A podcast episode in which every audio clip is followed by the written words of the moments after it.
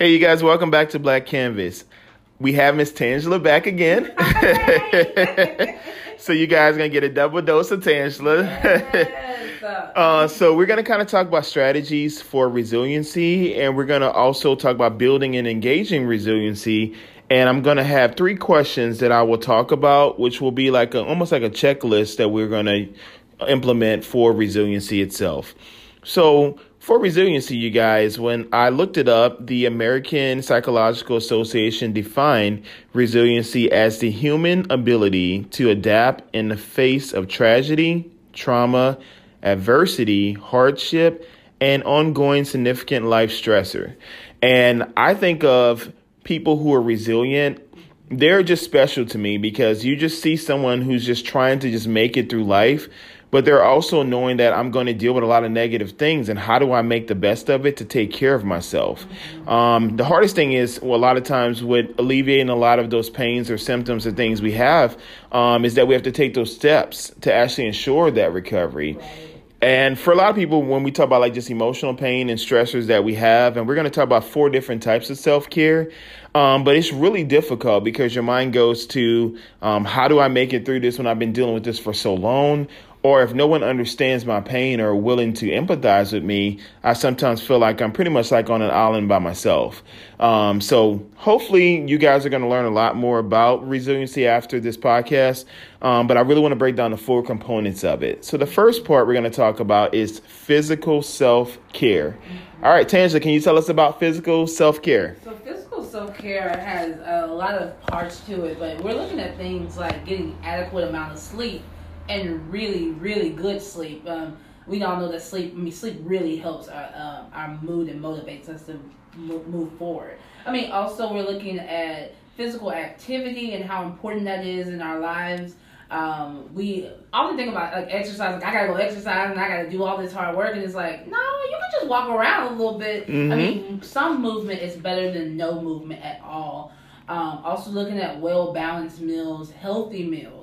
Um, I know we go back to that 1980s old adage, you are what you eat, but you truly are what you eat. I haven't heard that in a while. I know, right? and you become exactly what you eat. Mm-hmm. Um, and then also how important it is to release physical somatic tension out of our body. Um, and how our body houses so much of our pain and so much of our issues, and that we should release that from our body. That's such a great point, you guys. And we talk about like balancing, even like work and rest and play, right? Um, a lot of times it's hard to balance those things when you're so used to just dealing with life just as it comes. But if I can actually find time um, to make time for my wellness, then it really makes it a lot easier for me going forward. Mm-hmm. All right, let's talk about the next one emotional self care. What does that mean? Oh, emotional self care. This is honestly establishing and if you have to reestablishing routines and ensuring that you know i'm checking on myself throughout the day. This is setting limits and setting boundaries which is one of the hardest things we do on our own on your own is to set those healthy boundaries and set those limits in your life.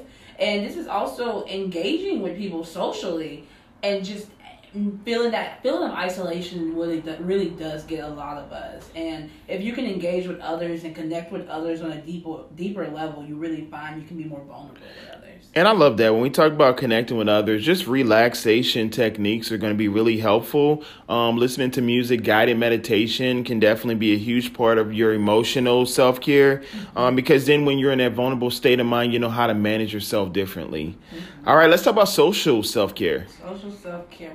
You better go hang out with your friends and family. and if you don't have any, make some. And so, and I, I, don't mean that to be rude, but I mean that truly. Like, mm-hmm. make some. Find groups of people who enjoy doing things you like to do. Hang out with people who actually like you. Date people who actually like you. Right, like like-minded people, right? Yes, that's true. Yes, and you know, also be willing to offer the support as well. I think sometimes we don't we we go in and we're thinking finally someone's listening to me. That's a relationship with a counselor or a helping professional. Relationships are two ways, and both people should be getting something from it. Mm-hmm.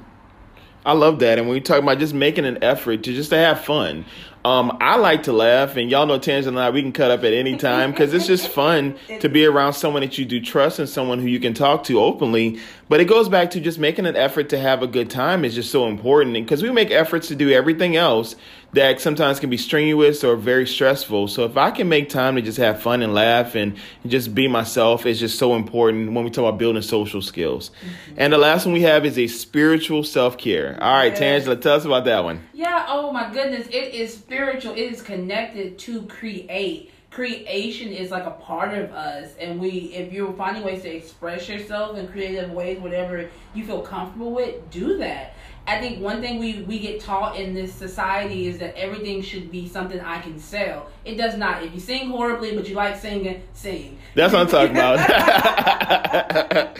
right. And we talk about like practicing what gratitude. Yes, practicing gratitudes and and finding ways to be actually grateful for what's going on around us and then also just connecting with nature and finding ways to connect with what's going on around us and finding ways to ground ourselves and saying, man, I didn't realize this. I mean, there's stuff you wouldn't realize, like how soft the carpet could be mm-hmm. if you actually pay attention to it. That's great. And it kind of goes back to like inspirational things we tell ourselves. Um, I believe in just being able to write positive statements or mantras each day or being able to work on myself through journaling and journaling and praying. If praying is something that is a strong thing for you, not everyone, of course, has to, but I think like if that's something that is really in tune with your spiritual connection, that those things can definitely help us connect. And like Miss Tangela said, which I think is so important, that you can even connect in nature while praying or while listening to the sound of the birds or things that's going on mm-hmm. around you can definitely put you in a different different headspace.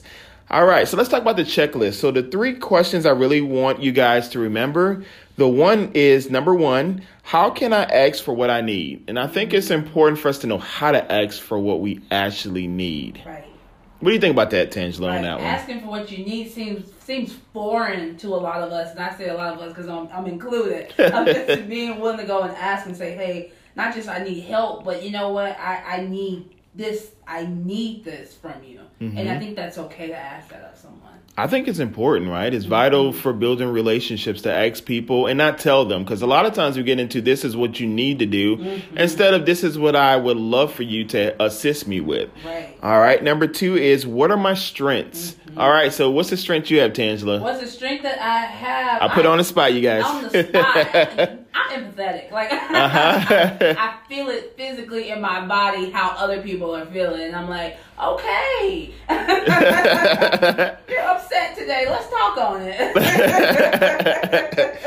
and I love one strength that I do love is like comedy and being witty. So there, of course, a lot of people who just meet me, they may be like, "Man, he's kind of standoffish," and sometimes I can come across that way. But like when someone really gets to know you, and I think that becomes sometimes a defense mechanism when mm-hmm. you have to mm-hmm. learn in trusting what you share with with whom. Right. But once you get to that point when people really are around you, they know, hey, this person likes to have a good time, and it doesn't necessarily have to be something negative we're doing together to have a good time. But we can actually just sit, laugh, talk you know, just shoot the breeze and just have a great time. Mm-hmm. So, knowing our strengths will also help us to be able to work through some of the weaknesses that we do have as well. Mm-hmm. And our last one, we need to know what are some healthy things I can do to soothe myself?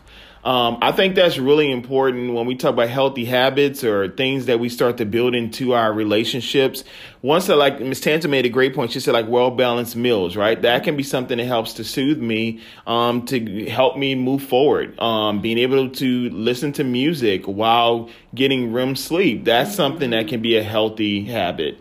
Um, any that you can think of, Tangela, that can be beneficial? Soothing ourselves. Oh you know, I think sometimes we even have to learn that there's somatic things that we can do to soothe ourselves, even if it's like reminding yourself what you do to babies when they're upset. You know, mm-hmm. sometimes may have to pat yourself, or you know, my mind goes to maybe I need to just sit on the ground, right, and and and and push my whole body down into the earth and really feel that energy coming from there as well. I love that. And when it goes back to holistic views and viewpoints, like there's so many different ways that we can feel and think, and your way is not wrong. Um, a lot of times we start to look at others and say, I want to mimic this or I want to be similar to that. But the great thing is when we talk about resiliency, it's about rebuilding yourself and it's about going through traumatic incidents or hardships and saying, This is who I've become and this is who I used to be, and this is how I manage stress, and this is how I struggled through stress. Um, and I think that helps us. Once we can soothe ourselves, then we become better versions of ourselves. Mm-hmm. All right, you guys, thank y'all so much for being a part of our podcast talking about building and engaging upon resiliency. Yes. And if you guys have any questions, please reach out to me. Of course, you guys have my email address. Please reach out to me. Let me know if y'all want to be guests like Miss Tangela and be able to kind of share your own experiences. Um, but please reach out to us. We really want to help as many individuals out there who are struggling, but also to be aware that this is a journey we're going to all go through together. So just know that we're here for you. And that we do love and we do care about you guys. And self care is so important. I've mentioned it many times, not just in 2020, but just in life, mm-hmm. that we need to get to a point of knowing that we're still here and we still have a purpose. And every day we're alive, we can build upon our challenges. Mm-hmm. All right. Thank you, Tangela. All right, you guys. And let's remember to embrace our uniqueness because the world is our canvas. Y'all have a great week.